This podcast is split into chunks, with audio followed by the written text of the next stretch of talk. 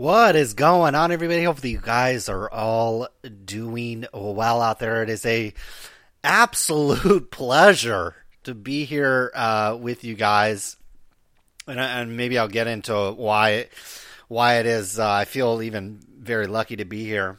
Um, we've got a great, outstanding interview. I've actually just got uh, done with it.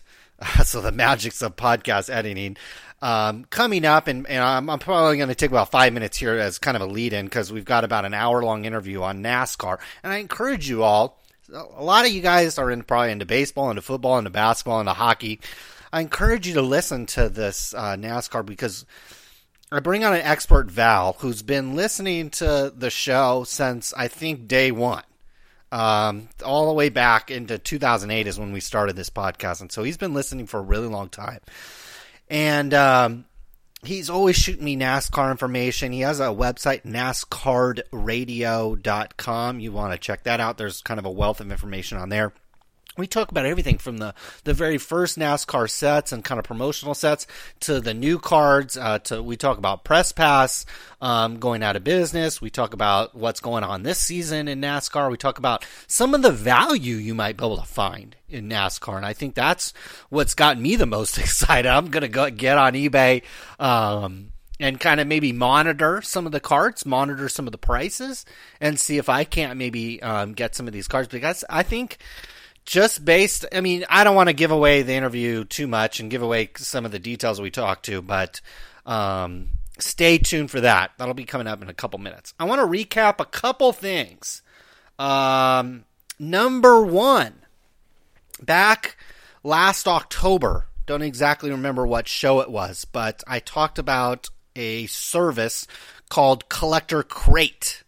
That's similar to loot crate or what's the one? Uh, I've seen them on Shark Tank where there was like a coffee one. There's one that's really popular for women. I think it has like cosmetics and things like that. It's the name of the service is, is skipping my mind. But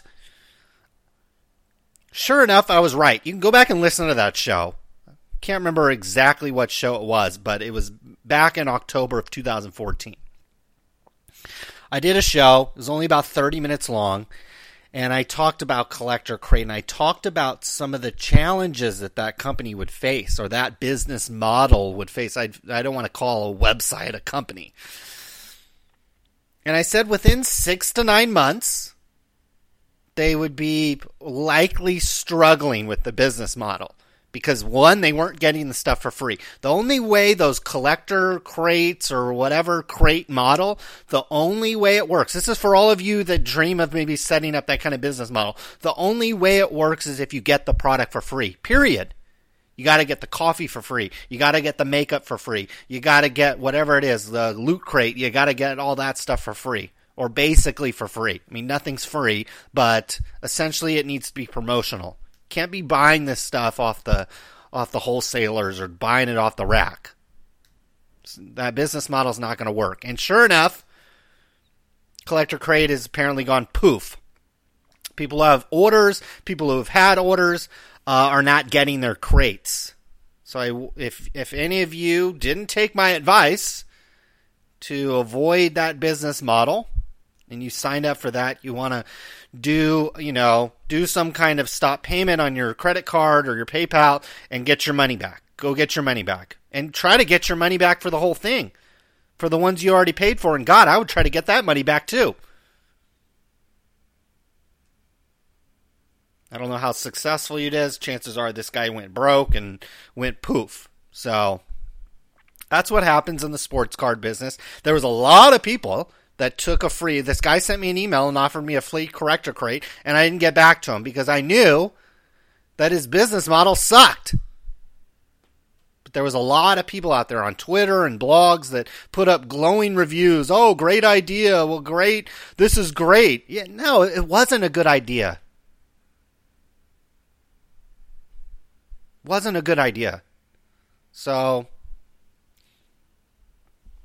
hopefully, me warning or me putting kind of a down review on it back in October saved you guys some of the pain and some of the not necessarily the pain but the hassle of canceling a credit card order or getting your money back because that's what a lot of people are doing right now.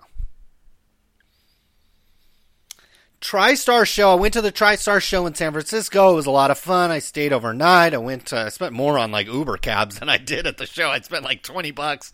I think I bought uh, six cards. I bought an AJ Green card. I bought a Brandon Belt card. Bought a Matt Cain card, and I bought a Nikola Vucevic autograph card. Actually, got a real good deal on all of them. Only paid about four or five dollars each for them. And the AJ Green was like a jumbo patch jersey, and the Matt Cain and the Brandon Belt were on card autographs. So I got a good deal.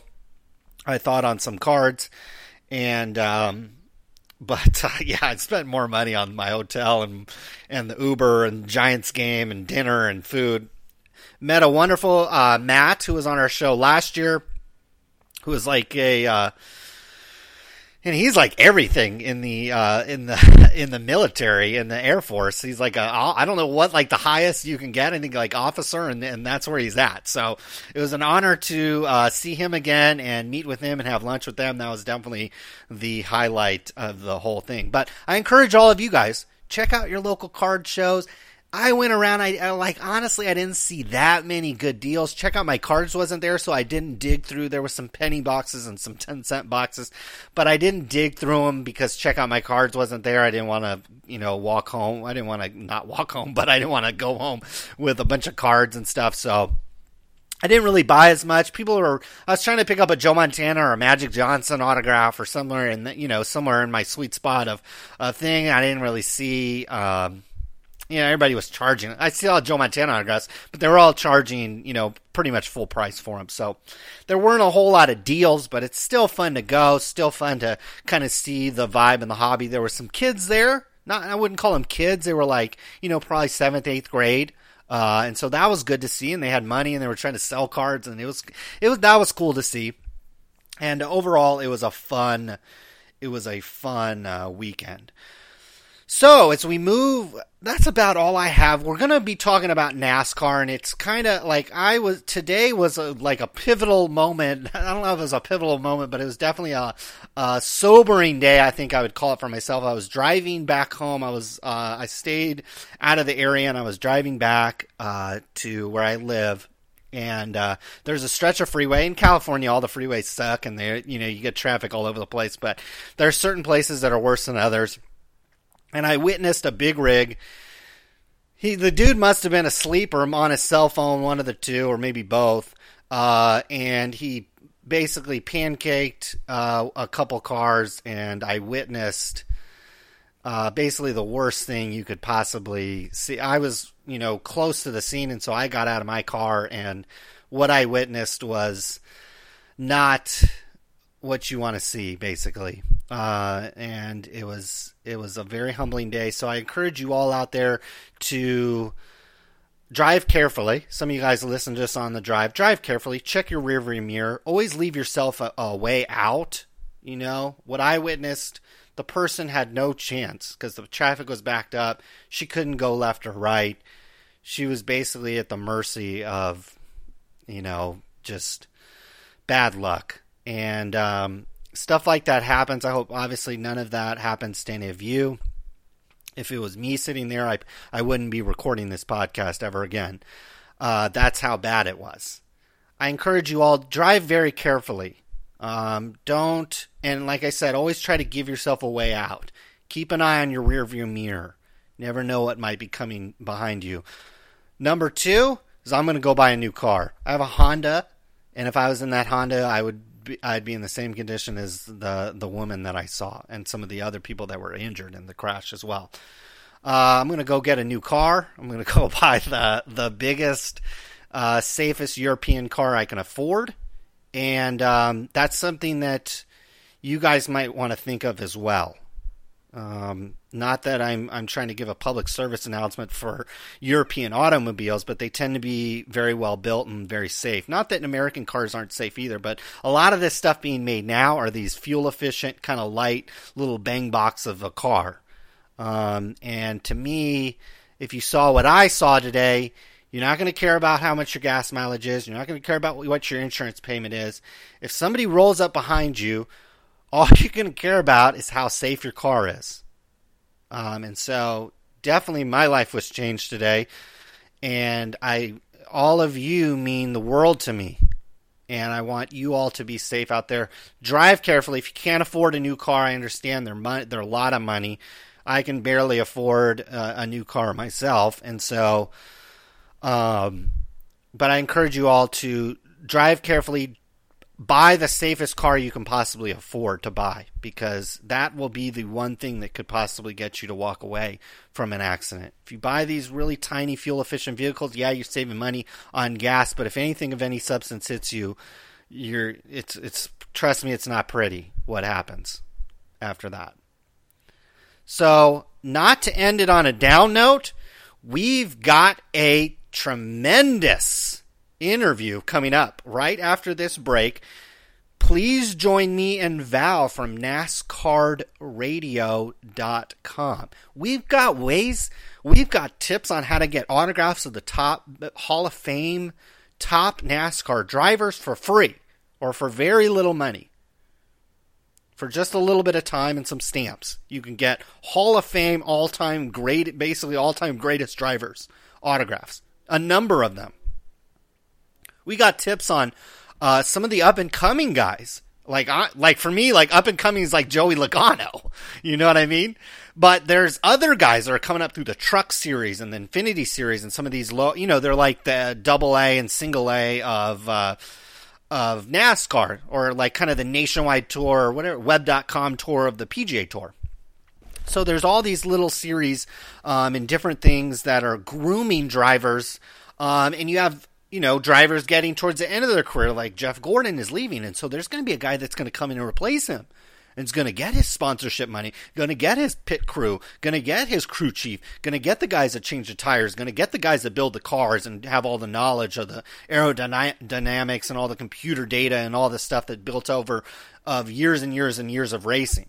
So there's going to be some young guys coming into the sport that have affordable cards. So we'll talk about that. We'll talk about the old school, like basically the entire history of NASCAR cards. That's what's so cool is we'll Val gives you right off the top of his head like the entire the basically history of NASCAR cards and kind of uh, from the very first sets to when it kind of boomed in the you know the 90s and Upper Deck was making cards and everybody seemed to making cards and then it tailed down to where just Press Pass was making cards. We talk about that. We talk about Press Pass going out of business. We talk about the next what's to come. Somebody's going to pick up. NASCAR is just too good of a license. Um, you know, it's too. It's not that it's that good of a license. It's too popular of a sport. I mean, there's MLS cards and there's UFC cards and there's not that those aren't popular, but hey, NASCAR is is worldwide and it's it's uh it's it's and especially in the United States, it is um, extremely popular, extremely lucrative. Uh, obviously, there's money flowing through the sport with sponsorships and TV and things like that. So right after this very short break. We're even going to play some music for you guys. Got some music for you guys. Sit back, relax. Coming up with Val NASCARDradio.com right after this.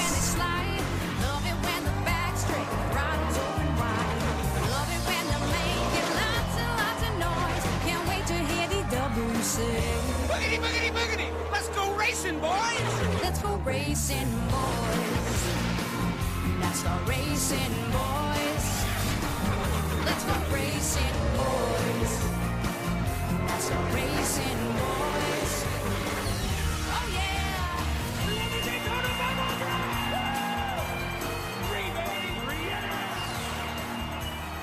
And we are back, and I'm pleased to be joined on the phone today by longtime listener and uh, frequent frequently contacts me. Um, I think Val, you might have been one of the first three or four people to ever contact me uh, uh, from my podcast, uh, all the way back into I think maybe 2008. Um, so I really appreciate you listening for such a long time, and it's really nice uh, to bring you on today. How you doing today, Val? I'm I'm doing well. Thank you for having me. Yeah, it's been a, a long time. Um, I remember that. Um, I don't know how I found it, but um, I was glad I did. That somebody was doing, you know, um, a show for cards, whatever, in in the podcast format. So and it was really great information. I, you know, over these years, gotten a lot out of it, and appreciate you doing it. Um, as we'll talk about, I do some stuff on the NASCAR side, and it's uh, you do it because you love it. So. Right. Yeah, and I'm. Uh, yeah, I'm really happy to to have you on. It's good to actually get to talk to you for the first time. Um, like you said, you're you're into NASCAR, and let's just drive right into the the fast lane here, and kind of jump right into it. Why don't you give us?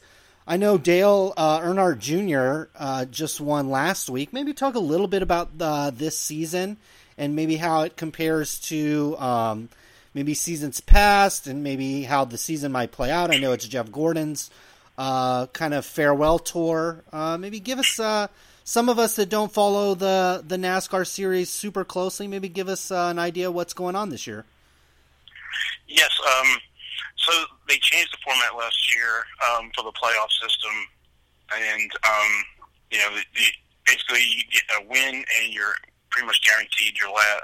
They call it the chase now, um, and they have different rounds where you know, you have to win to stay in it. So everybody who gets a win right now is guaranteed at least a spot in the chase. So um, we're 10 races in, and um, like I said, Dale Earnhardt Jr. won. Um, Kurt Busch, who had all his off-track issues and was suspended, he won um, last week at Richmond. And then you have you know, Jimmie Johnson, uh, Brad Keselowski, and uh, Joey Logano, Kevin Harvick. So all those guys are guaranteed. So it makes it a lot interesting. And, and I contacted you last year uh, when had that whole you know the new format and tempers get heated and it's a lot of I guess speed racing and uh, uh, tempers flaring and trying to make that those spots. So, but um, yeah, NASCAR is different than some of the other sports where you don't have a home team and away team. They play everybody plays at the same track at the same time. You don't have you know somebody playing in like baseball analogy, playing in Wrigley Field and somebody playing half their games in Yankee Stadium or whatever, mm. trying to compare. Everybody's all in in the uh, on the track and going for it. And just as kind of a NASCAR, uh, you know, just a very very casual fan myself, what separates someone like like Jimmie Johnson seems to do really well every year. Jeff Gordon for like seems like my whole life has always done well what separates the Jeff Gordons of the world, the Dale Earnhardt juniors and seniors of the world from a guy that's you know maybe we I someone like me hasn't heard of or maybe only wins once every couple years. What do you think it is that really separates the top drivers on the circuit to the more mid-tier to lower guys that we don't hear of? So I'm located in right outside, outside of Charlotte. So I'm over here in uh, racing mecca or whatever. We have the Hall of Fame and all the the teams here. So um, you have part of it is talent, part of it is um, money and um, training. So your Jimmie Johnson, Jeff Gordon, Dale Earnhardt Jr., Kasey Kahne, they run for Hendrick. Um, Hendrick is one of the top teams. It's not the, it is the top team they did evalu- um, valuations, and I think they're at 300 million or something. Um, Hendrick has been in the sport since uh, the mid 80s. Started with Geoff Bodine and Tim Richmond, and has you know got Jeff Gordon, and, and just they run a great shop. The tire changers, the pit guys, you know, they're all through uh, fitness program and strengthening, and they're practicing their pit stops and where you know, a second on pit road, you know, will gain them spaces or advance them um, on the track. So, um, you know, that comes from sponsorship money and, um, you know, all the other stuff. So the smaller teams, the, um, I think it's Furniture Row, they're at, I think, Denver, Colorado. They're a smaller team and you know, like Chip Ganassi, they've got a two-car team, while Hendrick is the large group. You know, these other guys are, are fighting. So part of it is talent. You need drivers, and the other part is you need um, the team supporting it. You got the crew chief, who's kind of your manager. If you put in a baseball analogy, he's over the tire changers and the um, Jack Man and the gas guy and you know and, and the driver, so they they communicate and, and talk about you know what they're going to do for the, the change and stuff. So. Um, the the more money you have, the better talent you can get. so, unfortunately, uh, you do have these guys. Uh, at some tracks are better than others, where the smaller teams have a better shot at winning. I see. Um, like you have a short track, so you have like a mile track, which might be you know looks like almost like a Coliseum. So Martinsville, some of these places I've been, just imagine like a fishbowl or a toilet bowl or whatever. It's just where um, uh, where Chicago, uh, where the Bears play.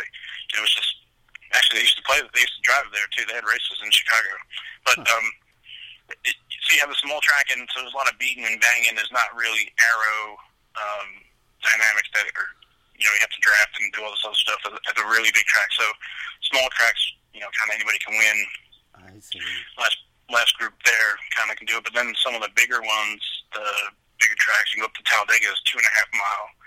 You know, you need to draft with other folks, and you have any little scratch on your car or whatever can reduce your aero package and Right. um, so the small tracks, I guess, you can have those guys, smaller teams win at at some of those other places than opposed to the, the bigger tracks. I see. How is it split? Is it like are there only a handful of smaller tracks or is it the you know split 50-50 throughout the year? I'm not really familiar with that. They, they have a couple of road courses in there as well, peppered in. I think there's like two or three. I think you have one out in California. There's Watkins Glen. Right. two that come to, that come to mind. Um, then you have the really big one like Talladega and, and Daytona. Then you have like Charlotte. I think is one and a half. And you have some of the small ones. So I kind I think it's kind of split. And then when they have the chase, the chase is split amongst them. Uh, I think there's I don't know if there's I think there's one road course in there. I think Okay. so. It it, it kind of varies. So yeah, Darlington's another big one. So they're they geared more towards the, the bigger ones.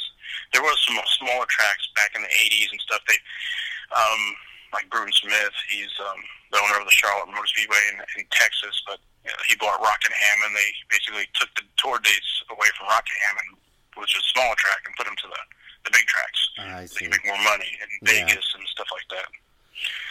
So there's actually some been some push to go, I guess, back to some of the smaller stuff. Um, there's three national series, if you will. It, it kind of like the baseball analogy, the I guess the single A, double A, and or triple A and, and major league. So you have Right. um, the the lower levels of trucks Okay. and um, those are pretty cool. They they run for the last couple of years. Tony Stewart owns a track in Eldora, or it's called Eldora. It's somewhere in Ohio, and it's a dirt track. It's really cool to watch. It's on the middle of the week in July, I think. Okay. This will be their their third running, so that's really cool to see them sliding around. So they've added they've added that. That was the first time they ran dirt in NASCAR Upper Series since like the 1970s. Um, so that that's really cool. And then you have um, next series up is the Xfinity Series was nationwide, and um, Okay. Xfinity bought the rights to that. And so that's that middle group, and then you have the Sprint Cup, and that's where the the um, Jimmie Johnsons and Right. the Richard Petty, all those championships, all that stuff. That's the highest level. Um, Very, very interesting. So that's a good. I think that's kind of a good, uh, you know, background to uh, NASCAR. Someone like me, it's good to hear that kind of perspective. Let's talk about. Um, let's talk about some of the cards. Uh, I know you go way back. You collect NASCAR cards that. It was probably the Winston Cup uh, back then. Um, yeah, the Grand National Series. Yeah, yeah, it was. is that what it whole- wa- was called uh, in the beginning? Yeah, I think it was the Grand National. Uh, even back farther, they started. I think it was in '48 or '49. Okay. was and, then- and then they they started changing the series. I think Winston came in in the early '70s, but like uh, I started collecting cards like in the '70s, late '70s. Um, I think the first pack of cards I bought was like a '79 cello pack or something. But um, but comparing it to baseball and football, the early sets in baseball and football were giveaways, and NASCAR is no different. It's just the amount of time since so NASCAR started in the late 40s. It took the first set actually that was dedicated to NASCAR um, was the 1972 STP set. So following baseball from like I said from the late 70s to 80s, I remember getting the Beckett and looking at all the cards and the thing. I, I think we're a lot alike where you know knowledge is is power basically, or knowledge is you know you want to make an informed decision and spend your money wisely. Right. So you try to, you know, research everything you can. So I knew that, and I could, you know, pick a baseball card, show me the front, and I could tell you what year it was, and you know, that, so I started researching NASCAR, and um, was finding out that there wasn't a lot of information about it. So, um, so you get the, really the first set. It was uh, about eleven cards. It was a '72 STP set, and what happened was so everybody knows about Richard Petty and STP, and they've been they were really the first national sponsor um, to sponsor a car. So uh, Rick, uh, Fred Lorenzen actually ran in '71 with the STP car, and so um, when they signed Petty in '72. Um, Andy Granatelli, who was the CEO of STP at the time, and a big race big race guy. He was actually into Indy and drove, tried to drive in Indy, and him and his brothers. But it's a whole other story. So he hooked up with a, a guy, a Ray Mann, who um, produced the Racing Pictorial magazine. So he took all his color, his photos in color. I had a magazine. So they got together and they produced a small set, and he would give them out. So I've talked to folks, tracking down, um, talking to folks back in '72 for Speed the Speed Week, whatever it was back then in Daytona, and gave out cards. And um, and the reason I said it was there's two Fred Lorenzen in, in there. There's two different variations of it. One's by the car, one's a headshot. Um, and they recycle some of the same photos. If you get some of the old issues of Racing Pictorial, you can see the same photos that were used, or like the same setting, but maybe a couple of shutter clicks away from the exact photo. And the reason I said it was in '72 they hooked on.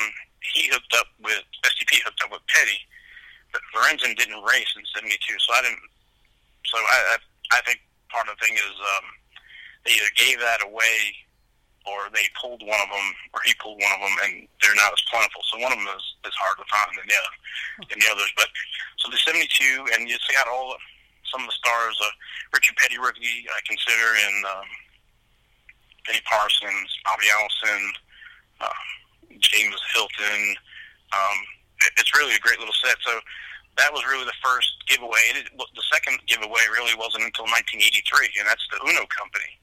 Um, the founder of not the founder of Uno, I guess he had bought and bought Uno and and had the cards. Uh, he he was um, a sponsor of Tim Richmond, who was you don't know who he is. He was bigger than life, movie star looks. Um, raced in in the 1980 Indy. Uh, I think he finished ninth, got rookie of the year.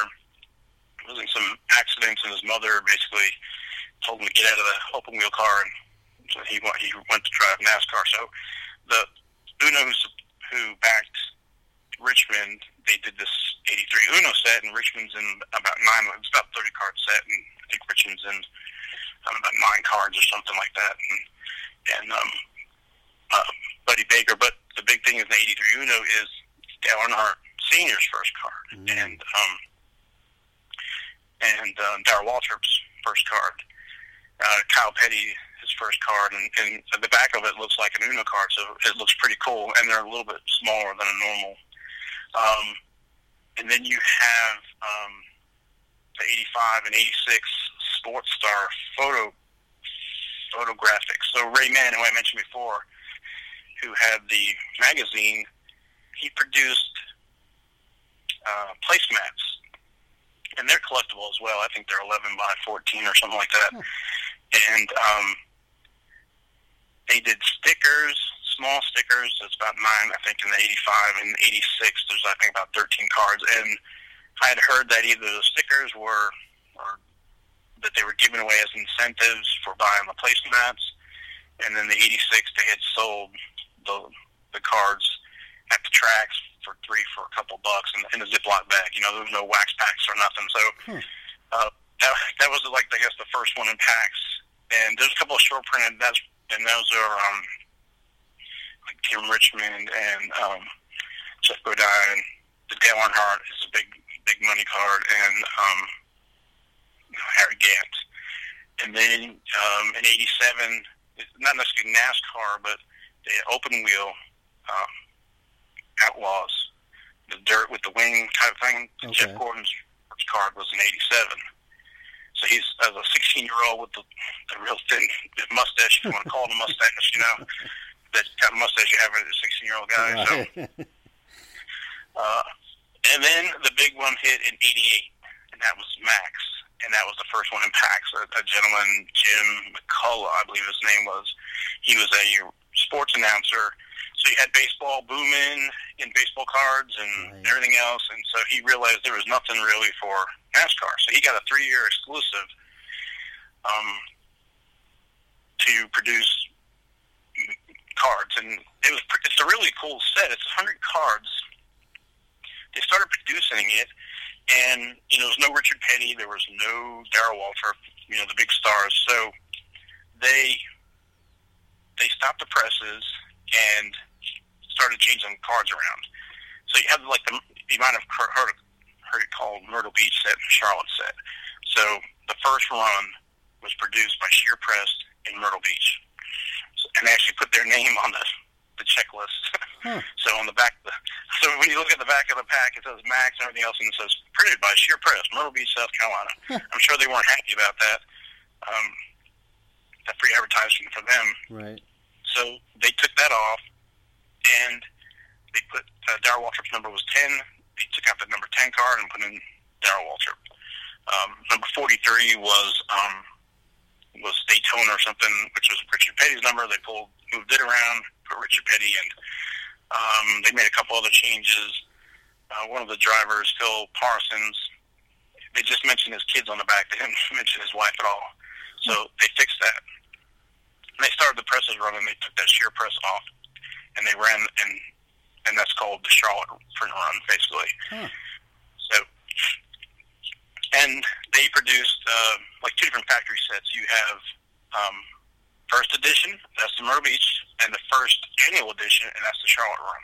Oh, So, like say, knowledge is power. right. Uh, if you see some stuff on eBay, you know, you see the first edition, you know that's the Myrtle Beach set, and if you see the first annual edition, that's the Charlotte set. Interesting. So, th- and then it was off to races. Everybody, I never, I didn't collect racing actually until 2005. So, I've gone back through all the old magazines and kind of did a post mortem, I guess, on it. Bought some old Right. Beckett's and stuff, and you know, tried to dig through all the information I could find. So, but uh, and then '89, Maxx produced cards. '90, they produced cards. Just like baseball and stuff, they were printing variations, and I guess that helped sell. So, um, and they were not so, uh, immune to the, the the glutton of printing of cards and Right. stuff. So, they would have you know, different sets and different uh, three my three runs or whatever of stuff, and they had their own Maxx, like Maxx had their own club where you can buy stuff through them, buy sets, and so there were different versions of sets, and people were buying multiples, and everything was going up, and like that Myrtle Beach set, I think you could get it. I've heard stories buy it at the track for like twenty bucks. Hmm. There's actually a, on the thing on the back, so the Myrtle Beach print run, there's a header card, the number one card. And on the back it says you can send this card in for 19, in 1995 and buy a set, buy a factory set. They also changed that from Charlotte, so it's 21.95. they went up in the price. But for 20 bucks, you could have that set. So, and like when I say that is because in the price guide, that Myrtle Beach set at the peak hit $800. Holy crap. Yes, it was crazy. That header card, I think, was fifty dollars alone. Huh. Um, and and that number ten, the the one they pulled out was Talladega Streaks. That's a you know expensive one. I think the old price guide listed that as a hundred, a hundred and a quarter. So racing was red hot, and people were buying it up because they like with baseball. Right. I'm going to send my kids to college on it. Right. So um, I don't know how old you were at, at that time, but you know during the early '90s baseball and stuff, you know you couldn't find a, a dog. Everybody, everything was going up. Right. So um, in '91, some new companies came on. Traks came in. Um, ProSet came in, and um, and NASCAR's got. They weren't necessarily the first ones to do autographs. They they had a, a really nice in the '92 Traks. Um, and '91 Traks is the first Jeff Gordon. Um, so it's the first. Uh, he's on Carolina Chevy dealers or whatever logo stuff. But in '92 Traks, they had a great, I think it's a nine card autograph set, Hmm. and the, key is a dual signed. Everybody knows who Richard Petty is, and Hmm. Dale Earnhardt card. Oh my God. Both of them signed on it on card. It was so that that was a real big big deal. Um, and NASCAR's always done a lot of innovative stuff. Actually, before um, press you get press pass in there. Um, like in '96, they were the first. They put a tire Right. on card. I remember those. I, I, they, I vividly remember the tire cards. Yeah, the '96 burning rubbers, Mhm. and then uh, I think in '97 they did sheet metal. Yep. So, um, and Maxx, part of the problem with cards and NASCAR is there's no players association or no drivers association. Everybody needs to be negotiated with Mm. separately.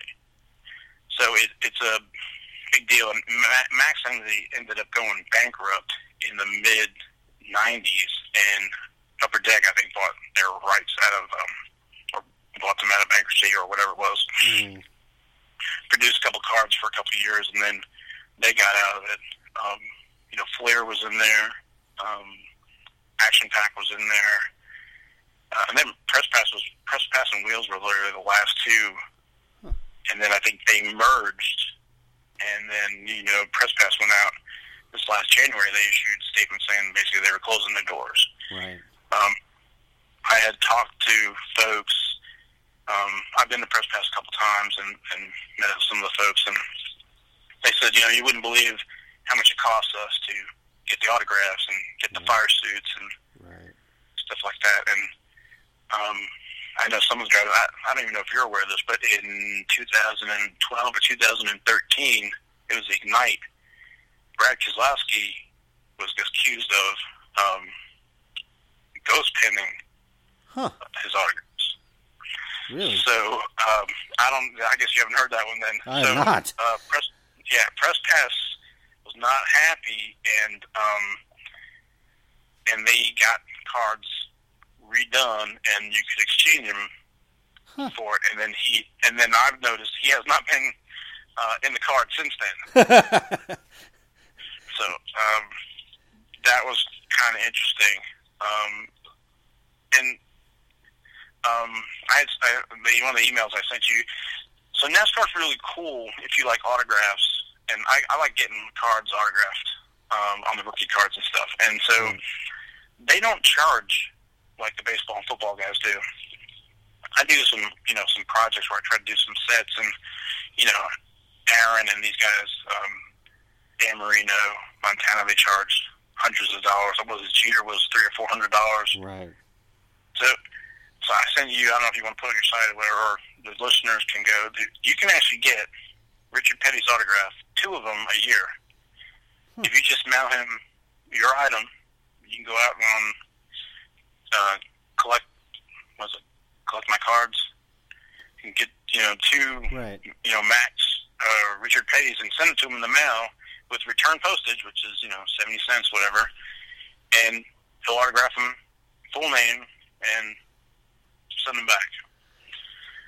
That. yeah, the, the king of the sport, who he had you know over, he had two hundred wins. The next guy, David Pearson, only has one hundred and five. so you know you have the the king of the sport. He's Right. the nicest guy you're ever going to meet. And and the old guys, you know, they sign for free. Some of the new guys are starting to get away.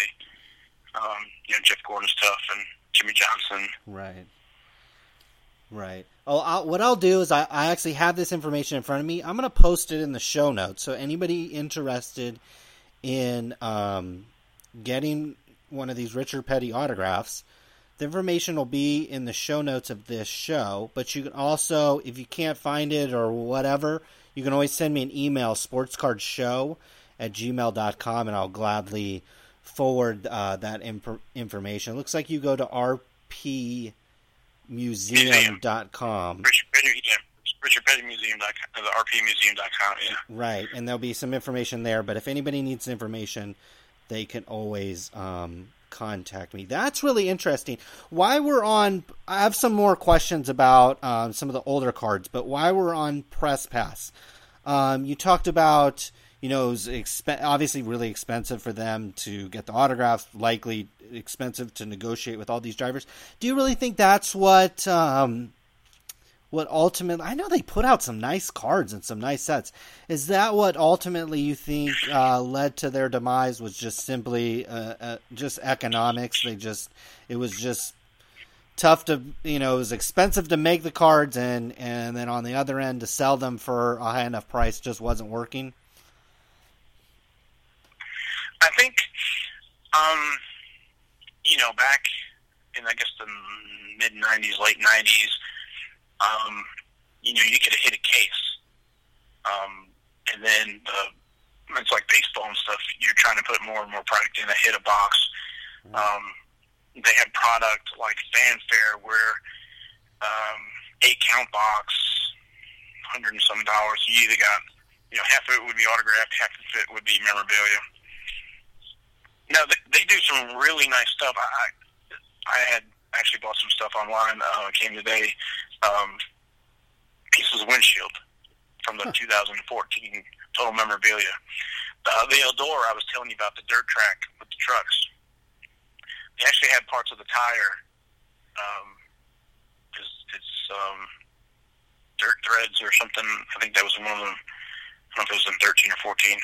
So they do really cool stuff with their stuff with the memorabilia and stuff. But they had a couple of you know high price points with the five star box. I think that was five hundred dollars, and that was you got a booklet. I think they're the first ones to do a booklet too. And Huh. Topps took Right. uh, took that, and they also took the five star name, which uh, the press pass guys really thought you know they weren't mad at. They thought that was you know great that that they had that first, and um, and a nice cherry box and everything. So Right. um, they had the stuff. I just think, you know, I've been hearing over the years that they were letting staff go and guys were leaving. Some of the guys went um, to Panini. I think one of the guys, the customer service guy, went to Topps. I know um, how you feel about Topps and their customer service. So, um, and I can't say enough about Press Pass. I don't know if I told you this or not, but a couple of years ago, probably two years ago, I got a, a redemption for a 2003 triple triple thread. No, this was triple triple burner. It was um, it was sheet metal, fire suit, and something else. It was really nice. Number to 100, Jeff Gordon. Huh. And uh, I sent him an email, asked the, the lady, and she said, "Sure, just send it in." And uh, sure enough, I, in the mail came my redeemed uh, metal. And that was that 12 years after the fact. wow. And the reason uh, the reason I got it, I traded somebody for it. Is I knew Press Pass was really good about that stuff, and Huh. uh, I figured they didn't let that. You know, they wouldn't have reboxed it or put it into some other product. So, Huh. That's crazy. so, uh, so it has to have been just the numbers. And NASCAR and the drivers, you know, they're trying to get more and more money. You know how Major League Baseball, the licensing with Topps and Right. NFL, you and the hassle for what it takes. So just imagine if you're going to do a card of Jeff Gordon. So you need the sponsor. You need naturally Right. Jeff Gordon. You probably need Hendrick. Right. Um, you know, everybody to approve that Right. that image or whatever you're going to do. Um, and if you want to get autographs, uh, that's why usually in the later years of Press Pass, the the really superstars are limited because I think they had to pay a lot more for the autograph than they did for, say, the new guy. Right. What do So you I, I think? think it was what do you think the future? I mean, now there, you know, there's no 2015 sets uh, being made. well, they, they, Press Pass did. They dumped the 2015 in, and they usually produce their first set in November, December. okay. And Okay. So true to form, they dumped the 2015 in November, December, which is interesting because the boxes were about $140, and I've seen them. The last one go on eBay for two something, Huh. two hundred something, and there's none to be found. Wow. It's all gone. Hmm. And a lot of that has to do with, I think, well, the addition of two two drivers, Kyle Larson and Chase Elliott.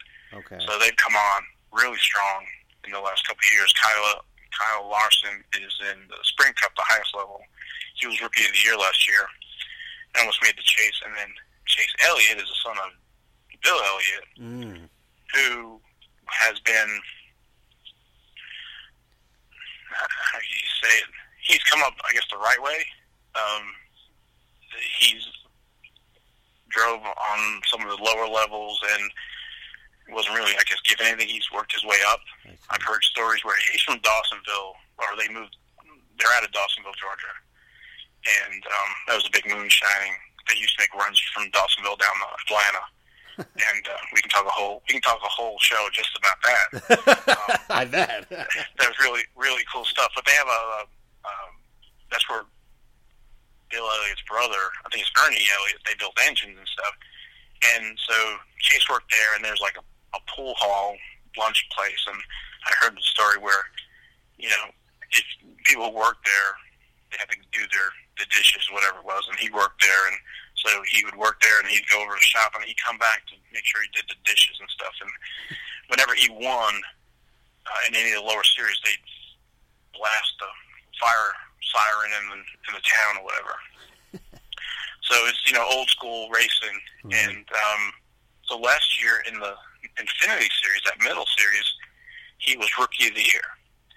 But not only did that, he won. He got the most points. He was the champion oh wow. in the in the middle series. Yes. So his rookie is 2011, and that's in the elements. And um, you know, it's one of the things to do your research. The retail, you can't get a Chase Elliott auto. You can, but you can get a Chase Elliott auto in the hobby. Hmm. Um, the hobby boxes have a silver foil inside the box, and it's either a black parallel version numbered to 35 or an auto. And so you can get his auto numbered to 250 or 25 in red ink. So, you know, you can pick those boxes up for you know, about $50, I think, um, now. But, you know, you could have had that autograph for 10 bucks, and now they're selling for a 100 and something. Wow. Um, and he, and he, since you talking about Jeff Gordon, he will be replacing Jeff Gordon. So Oh, you have okay. this kid. He was running with Dale Earnhardt in the lower series. Dale Earnhardt has a, a team, and um, so he's going to be running Hendrick equipment in the top series. This kid is going to be Oh, nothing holding him back. I see. Very cool. Very. That's very interesting. Maybe a hundred dollars is still a good deal if he's getting uh, inheriting Jeff Gordon's uh, spot. It could be like Yeah. you said. I mean, he's going to get the best team. He's going to get sponsors. He's going to get the best cars and the motors and whatnot. And that uh, that might be very Napa just, very interesting. um, Napa just uh, did a three-year deal to sponsor him. I guess to be a Hmm. primary sponsor. Hmm. That's interesting. Um, so what do you think going forward? What do you you know now that we're you know 2000? Oh yeah, we're talking about the licensing. Yeah, so um, I'm on Twitter a little bit and I'm on um, Facebook, but I went uh, Twitter. Um, NASCAR licensing is the Twitter handle, I think. And I shot them something the other day, asking them, and they said, you know, stay tuned. So okay. um, I had talked to a couple of folks, and I know um, there's discussion, and I think, like anything, the deal's got to be right. Right. Um, I know NASCAR is big. They don't. They do new. Do not. Each driver's an independent, basically, you know, contractor. Right. So, you know, that if there was one umbrella of the drivers, that would definitely help with the licensing. But you know, if, if you so think about you, if you had the money for to do the cards tomorrow, Right. you know, can I get? Can I secure all the drivers? What it's going to cost me? Right. what's going to cost me for um, stuff. You know, Panini now. Um, so NASCAR is kind of different with the collectors. You have your set collectors. I think that's where I fall in. You have the driver collectors. Right. So they'll collect your driver and then all the parallels that go with it. And then you have some that just collect like the women of racing. I see. So um, NASCAR has a diversity program, and that's where some of these the new guys have come up. And um, so you have a lot of um, women drivers. Right. Uh, so so some people just collect that. Some people they latch on to maybe a team. Maybe they collect Hendrick stuff. I see. And so Press Pass would do, you know, you'd have like Walmart has a would it be a red or something, or Target would be a purple parallel. Retail would have a gold. They might have a melding. uh, then you have the autos, and then um, you know you got some guys like I remember seeing somebody had a Kyle Busch and it was numbered one to five, and he had all five of them. Huh. So um, then have the patches. So you know you run all, all this different stuff. But I say that because um, I was thinking, well, if Panini came in and just blasted out stickers, you know, Right.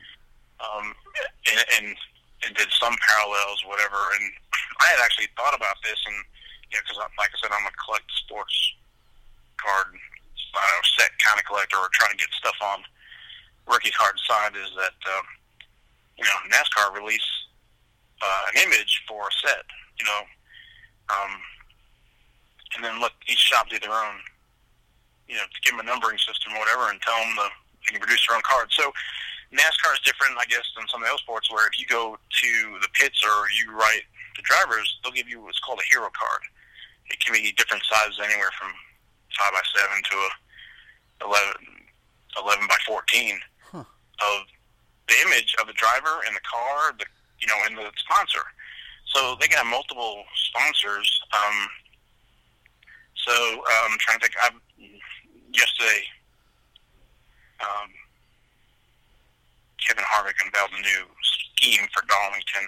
It's going to have the Budweiser logo from 1938 or mid 30s. It's yellow with a different old can looking thing, whatever. So, you know, there's an opportunity for the sponsors to make these cards and, and hand them out and get their, you know, advertising basically. Right. So how do you get those? Uh, you can actually. I uh, I went on Twitter to like Twisted Tea had one. I think it was Sam Hornish Jr. and I asked him because I had heard where uh, I had been to one of the autograph thing where the guy said, you know, they were giving away, you know, some some stuff if you just asked for it. Huh. So um, I went to Twisted Tea and asked them, hey, you know, um, I went to their website how to get um, a hero card, and they sent me two. So Huh. you know, they do that. Some of them ask you to, you know, just pay for shipping. Right. Um, and, and what I usually do is like, um, I don't know if you do autographs or not. You can do like Star Tiger is one, or the, but for the newer guys, you can just go to the the race team's website, and they usually have information about how to get inf- how to get autographs. Huh. Send your cards. Um, I didn't tell you, but I'm working on a project. So the 2015 is the last year for Press Pass. So I started a blog that um, from I'm trying to get the whole set autographed by everybody. So uh, I mailed some away, um, and I've been getting it back. Kevin Harvick, the champ, last year's champion, he signs two per year through the mail for free, and um, so I've gotten that back. And um, trying to think who else, a bunch of them, the rookies and all that stuff. To Chase Elliott, if you wanted to send stuff, you can send stuff. So you can go out to um, the Earnhardt Jr. site and I'm trying to think who else. The Kyle Larson, this Chip Ganassi. You can go out there and and read about it. like like Kyle Busch. He won't do any cards. I think he might do cars, the Oh, the the metal cars. Okay. A lot of folks do that. So NASCAR is kind of people do cars. I, I see them people carting around the cars Right. at some of these autographs thing. Uh, if you're near a track, they'll they'll have autograph signings. So um, Jayski is one of the websites I visit. It's everything NASCAR, and then there's like more information. There's driver appearances. So, um, and if you're close to Charlotte or in Charlotte for one of the races, a couple days before they'll have Fan Appreciation Day.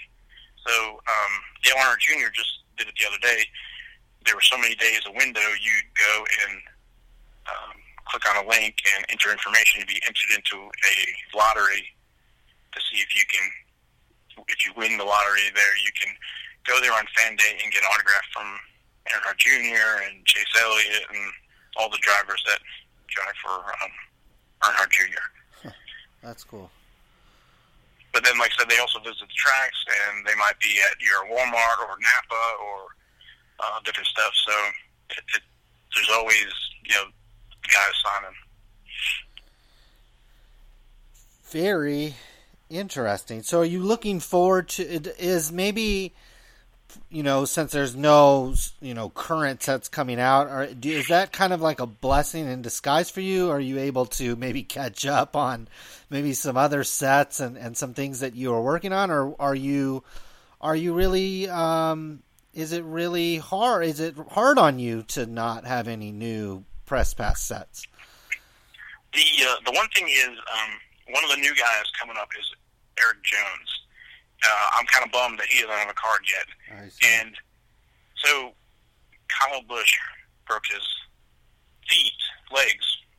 I think he broke one foot. I don't know if he some of his other ankle, but he couldn't drive. And so they had some substitutes in. So Erik Jones is actually going to race one uh, one race for him. So you know this kid who's won one. I think he, I don't know if he won the camping truck or if he won Xfinity, but th- this kid can can race too. Huh. Um, so he doesn't have a card yet. Um, I'm kind of kind of bummed for that, but I'm usually so you can blow all kinds of money with baseball and Right. football and all that stuff. Racing, not so much. Uh, probably the most expensive thing I've seen was um, there's a dual signed Dale Earnhardt Senior and Dale Earnhardt Junior from 2000, and um, that went for just under a grand. So two of them go. One for one for almost, uh, I guess it was 800 and something. One I think went for 900 something.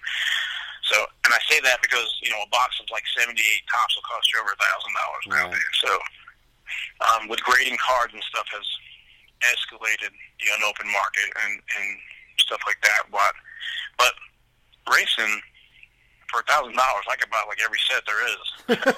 so so uh, you know, I bought a box of 1990 wheels because um, I do some grading and I have some sets on the PSA registry of the old NASCAR stuff because they're small sets and um, I like to get them graded for the older stuff.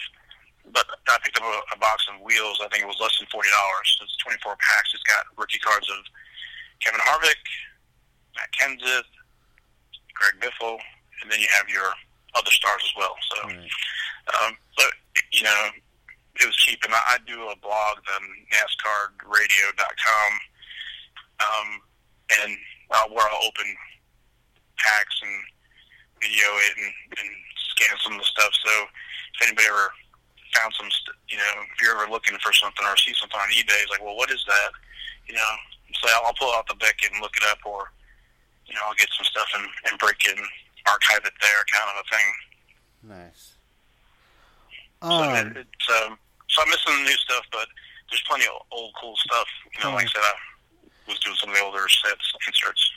So you mentioned the the Dale Junior, Dale Senior dual autograph. I'm I'm kind of thinking like, you know, in baseball, there's like the '89 Griffey, and there's like you know older, you know Mickey Mantles and stuff, and there's that uh, Honus Wagner card that's kind of considered the holy grail. What would you say? uh, Like if we'll probably have listeners out there that they know who Jeff Gordon is, they know who Dale Earnhardt obviously is. Maybe they want to dip their toe in and, and buy you know maybe they don't they they don't want to buy it all. Maybe they don't want to buy the hot rookie. But what is like the maybe a great starting point or kind of the holy grail type cards that um, maybe a casual collector could expose themselves to to to have a card that's obviously going to hold its value and then maybe go up as the sport goes along and we remember. I mean, when Jeff Gordon leaves, I think people will appreciate him um, even more because he won so many times for so many years. So, what are the what are kind of you know the '89 Griffeys out there? What's kind of the the holy grail in your opinion of NASCAR cards? Well, it's funny you mentioned Jeff Gordon. His rookies, or not rookie, you could get some um, some of that '92 set that that had the um, dual Earnhardt Senior and um, Richard Petty. There's a Jeff Gordon in there, and um, I had picked some up, I guess, for in the twenties, if you twenty dollars or thirty dollars, whatever. So they've shot up, or shot up to 50, 70. I've seen, I think, people in there 100 and something. Um, so, you know, like, y- y- they get the publicity and, and then um, uh, the, the stuff skyrockets. So I would say, you know, hold off on the Jeff Gordons. But Jimmie Johnson, um, his rookie's in 2000. He's got a couple. He's got 2000 uh, maximum um, NSP and actually has some. So in the 2000 SP Upper Deck, uh, he has a base card, and then they had the S uh, single prints, and then he's got a card number to like 1,250, and then he's actually has signed on card auto in there as well. Huh. So uh, Jimmie Johnson has won six championships. I, a lot of people hate him um, because he's won so much. He won five. Right. I think five of those were in a row. So basically, from 2006 to 2010, he won those five, Wow. and then in 2013. So, you know, I, I you the guy. I don't think people realize how good he's been. Right. you know, I give him credit. I also give him another one is um, Chad Knaus. That is his um, crew chief. Right. So these guys, uh, I would say Chad Knaus is like way ahead of the curve. So there's an all-star race. I'll give you an example. And it's really cool. They race like 10 laps or 20 laps, and then they'll um, have another segment, and then they'll make them come in for a pit stop, and then like um, then have the shootout at the end. They might invert the field, and the winner gets a you know a million dollars. Second place gets to go home. So Huh. you know it's, it's all about winning.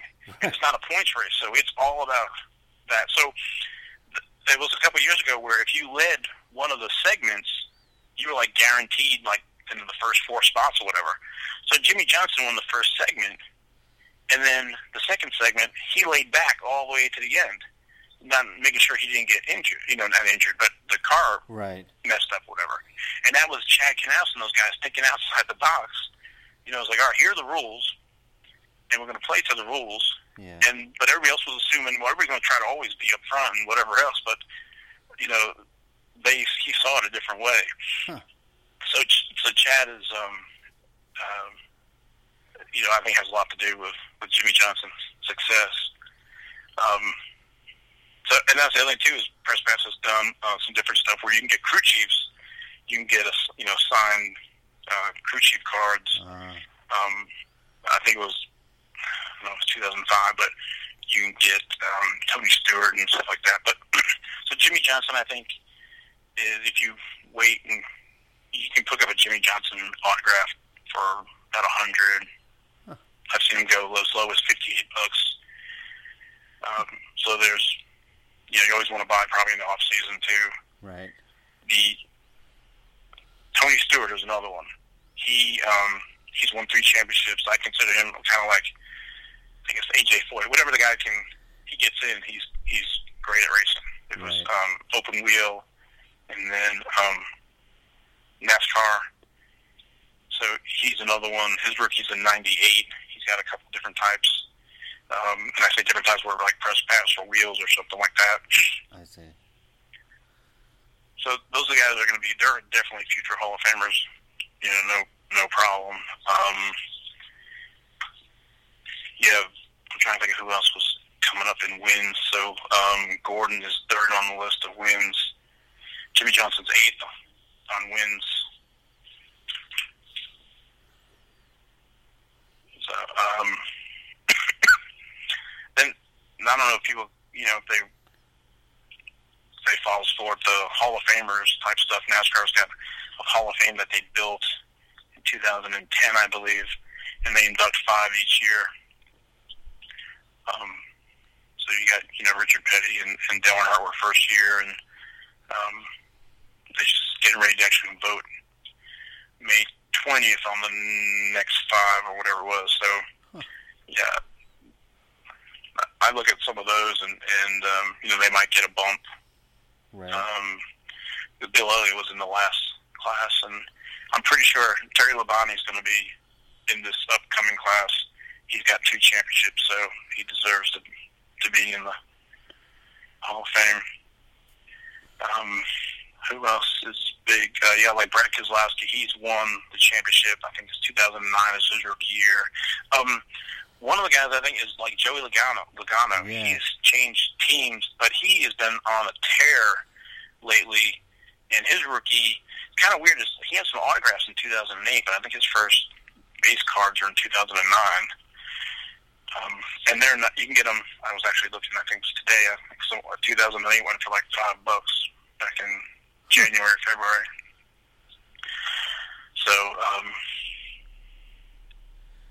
you know, it, like I said, people collect different stuff, and you, you could you can't go wrong if you want some cheap wax too. You can, you know, um, or actually, you know, buy the sets. The 88 Maxx is not. I was talking about that. That Myrtle Beach set had the high of like 800 bucks, but you can buy it probably you know 100 and a quarter. Um, or maybe a little bit less. On the Charlotte set, you can buy sealed probably in the 50, but you can buy an open set for like 25 bucks. Um, and it's got it's kind of I don't say it's the, the '86 basketball, but you know it's it's the first mass produced. A lot of them other rookies. It's got the Rusty Wallace and and uh, Richard Petty and Cale Yarborough and uh, Davey Allison and um, Alan Kulwicki. Those guys. Very interesting. And you have a blog.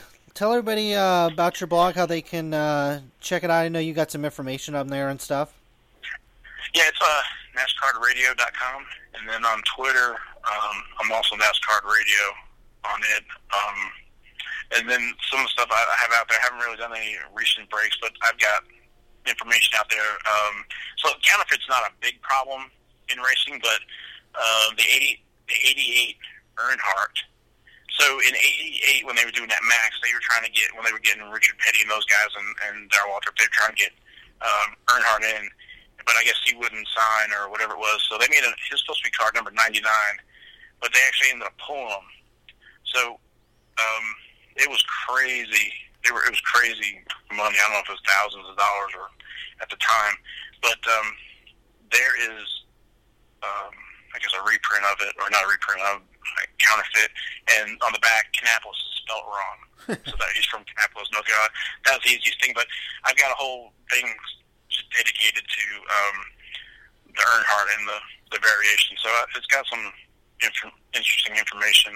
So they actually ended up coming to terms with him in '94, and then putting this limiting to 999 with a sticker on it, and that was inserted into like the medallion, and it was one per case for the redemption. So it's uh, but there's plenty of information out there.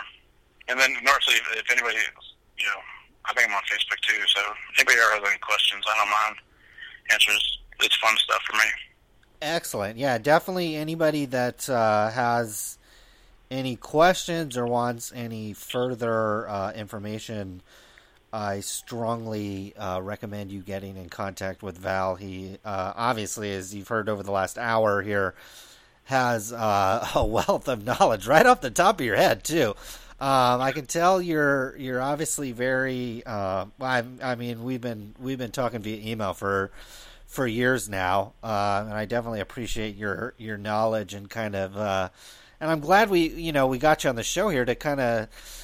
You know, we talk about soccer sometimes, and we talk about hockey every every every once in a while. But NASCAR is so popular, and it's such it's like one of those sports where it's kind of like boxing. It's not that hard. You know, football it's hard to sit out. My wife knows football, but I'm thinking about when I have kids, and I'm going to have to explain my kids. Oh, there's the you know the five yard pass interference, and there's uh there's all these different rules in football that that make it kind of a complicated game for. Uh, uh, someone new to it, uh, we might take it for granted because we we've been watching football for a long time. But NASCAR, you can sit down and watch, and it's the fastest. It's the guy that doesn't wreck, and it's the fastest guy and uh, it's it's kind of a pure you know pure sport in that way and so i definitely i don't have cable so i don't get to watch a whole lot of the races um, but i certainly try to keep track of uh, you know i got a soft spot for dale jr i think uh, just remember seeing his father i, rem- I remember watching his father uh, pass away i was like at a, well, i was working in a card shop at the time And uh, I remember when he wrecked, and then the, the news came that he passed away, and I was like, wow. Uh, so it's a good. It's, it's, with me. it's a fun sport, you know. Yeah, uh, Richard Petty was, was saying like you know when was racing born? They said uh, when the second car came off the off the assembly line. so I, you know, I would think I thought you know racing with so many people watching it and so much money they're getting from the TV Right. um, sponsorship and stuff, and NASCAR's got a small print run, um, you know, compared to the other sports, and and the stuff's cheap and you know, it's, it's fun. Like I said, when you were talking about it, it me think of okay, the field goal is at three points, but if I kick it after the touchdown, it's one point. Exactly. E- So exactly. yeah, but in NASCAR, it's you know you want to be the first one across the, the checkered the checkered finish line. Right, yeah. I mean, I know they got starts and restarts and yellow flags and stuff, and there's some, you know, penalties in the in the pit boxes and stuff, but it's nothing like football. I mean, tr- I mean, I I think we just take it for granted, but there's all these freaking rules in football that that are getting more and more impossible to follow and understand. Uh, that the purity of a sport like NASCAR for me um, is still. I still appreciate it. And and like you said, there's guys like Tony Stewart. He flew in uh, to Stockton 99 Speedway where I grew up. And he goes and does this was like last year, he goes and does a race at Stockton 99 Speedway. You know, here's a guy racing for, you know, 20 million dollar race cars every every weekend and he comes and does a little hobunk uh, race uh, that you know nobody that's not on TV, and then he's just doing it kind of for the fun of it. So, uh, you know, I think there's an element of that. Yeah, you mentioned Stewart. Um, he, like I said, he's he wants to race all the time. So Kyle Larson, real quickly, one of these was one of these rookies, rookie of the year last year. But I had seen or read that um, he flew Kyle Larson in, or they flew together to go race at one of these little speedways. Right. You know, it was like, hey, let's go. You know, like a pickup game. Hey, let's go race with the guys.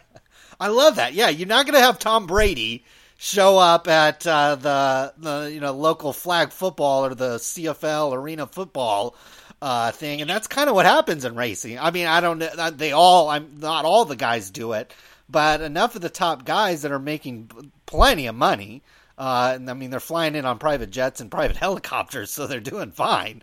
Uh, they're coming in and doing these races. I know Tony Stewart got in a little trouble in one of his races. Uh, uh, rest in peace, the the gentleman, uh, the accident that happened. But I mean, it's racing things. I mean, I don't know if you should get out of your car uh, in the middle of the street, let alone on a speedway. So, um, you know, I just think it's it's one of those sports that uh, a lot of characters and the drivers seem to last for a while. You know, once you get, you know, like you said, once you get your team together, once you get the right sponsors together, once you get the right, uh, you know, maybe feel and experience around the track. Jeff uh, Dale Earnhardt, I saw, I think he's like forty right now, but he's probably still got a, several more years. I don't know how old Jeff Gordon is, but he seems to be been around my whole life. Uh, so the guys hang around a long time and can build um, quite a legacy, quite a fan base. So I think there's some advantages.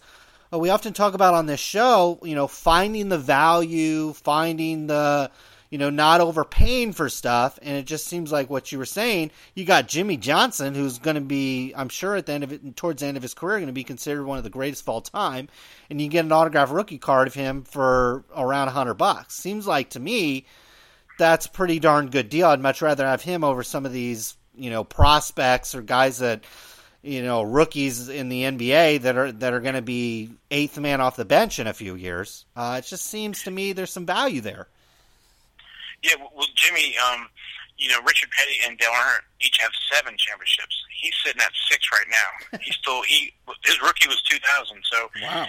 it, you know, it, I'm thinking of like the Roger Maris comparison, you know, against Babe Ruth. So if you know if he ties Richard Petty and Dale Earnhardt, you know, then it's you know, can he get eight? Will he be the only person? So Yeah. um, you know, Jeff Gordon's getting ready, you know, to, to wind down. He's got four championships, so um, you know, and Stewart's got three, but Jimmie, you know, is in you know, still young. You know, Chad Knazzle still is crew chief. You know, there, there's no telling Right. you know he's uh, they've you know been changing the rules, um, trying to make it so he can't win. so you know he had those five he had the five in a row. I think the last person, the last one was Cale Cale Yarborough. He had three in a row. So, um, you know, NASCAR's doing everything they can to to change the system around. Right. So, Who's your favorite driver? you know, I, I like some of the, the young guys, um, Chase Elliott and uh, Kyle Larson. I've been following them for the last couple of years. I like. I used to go to the NASCAR Hall of Fame and see the inductions and stuff, and hear the old guy, the older guys, Yeah. you know, talk and, and the stories and read the old books. Um, the the one like that pops in my head was Smokey Smokey Yunick. He was um, a crew chief, and um, back in the '60s or whatever it was, they couldn't figure out why he was getting such great gas mileage. So NASCAR impounded his gas tank. So he fires up the car and drives away. So he had a huge diameter for the pipe. The NASCAR didn't say anything about the diameter of the pipe. Oh, that's so uh, you, you you hear some of the, the stories that uh, you know the guys tell, and and um, it, it's it's really cool. Uh, one that sticks in my mind is so David Pearson. Pearson, they called him the Silver Fox. He was you know very smart and and very cunning. And um, I think it was in Darlington they talked about it that you know um, Buddy Baker's driving and he's got his hands on the wheel and you know very focused, whatever. And Pearson comes up and he looks over. And Da- David Pearson's lighting a cigarette. he had a cigarette lighter installed. So, you know that visual is really cool. So those are some of the some of the things. It's just so I like the older older stuff and like I said, reading the books. And there's a, a book, uh, Driving with the Devil. It's also an audio book. It's about the early days of NASCAR with moonshine and and the pre NASCAR and early days of NASCAR. Right. So that's kind of stuff that I've been diving into. So Very cool. Well, Val, we've had you on for, for about an hour here, and I've learned more about NASCAR in the last hour than the first 30 some odd years of my life. Um, I appreciate you coming on. it wasn't boring. So No, not uh, for me. It was great, and I'm actually going to go out and look uh, at Jimmie Johnson uh, autograph cards. Like you said, there's probably maybe right now we're in the you know the heart of the season. It, I mean, I, they're they're getting down to the chase, so I might want to wait till I guess when does the season wrap up? Towards it seems like October or towards um, and or, I guess early November. oh November. Um, okay, I, yeah, I don't think they go till Thanksgiving, okay, and then they start up um, looking second, third week of February in Daytona. So, right. So but, somewhere you in that window, you know how maybe. is. It all you know how eBay is. It all depends on who's got what and where. And Right. some people put. That was the thing too is that you might see some great buy nows. Right, right. Um, you know, I saw a 2000 Maximum. It's not SP, but they had it for 58 bucks. I really considered buying one. So. Okay. Huh. Interesting stuff. Well, certainly enjoyed having you on. It's NASCARDradio.com for any kind of information. Again, I, I encourage you guys to get in touch with Val if you have any questions or if you have any older cards that, you know, like you said, uh, there might be some variations that that aren't talked about very much or you know are in old magazines that that are hard to find uh, some of this information's not necessarily out there and val's uh, an outstanding resource is one of the best that i've ever come across uh, when it comes to nascar so certainly enjoyed having you on today any closing words for the faithful out there Um, nope, just you know, get your uh, Richard Petty autographs.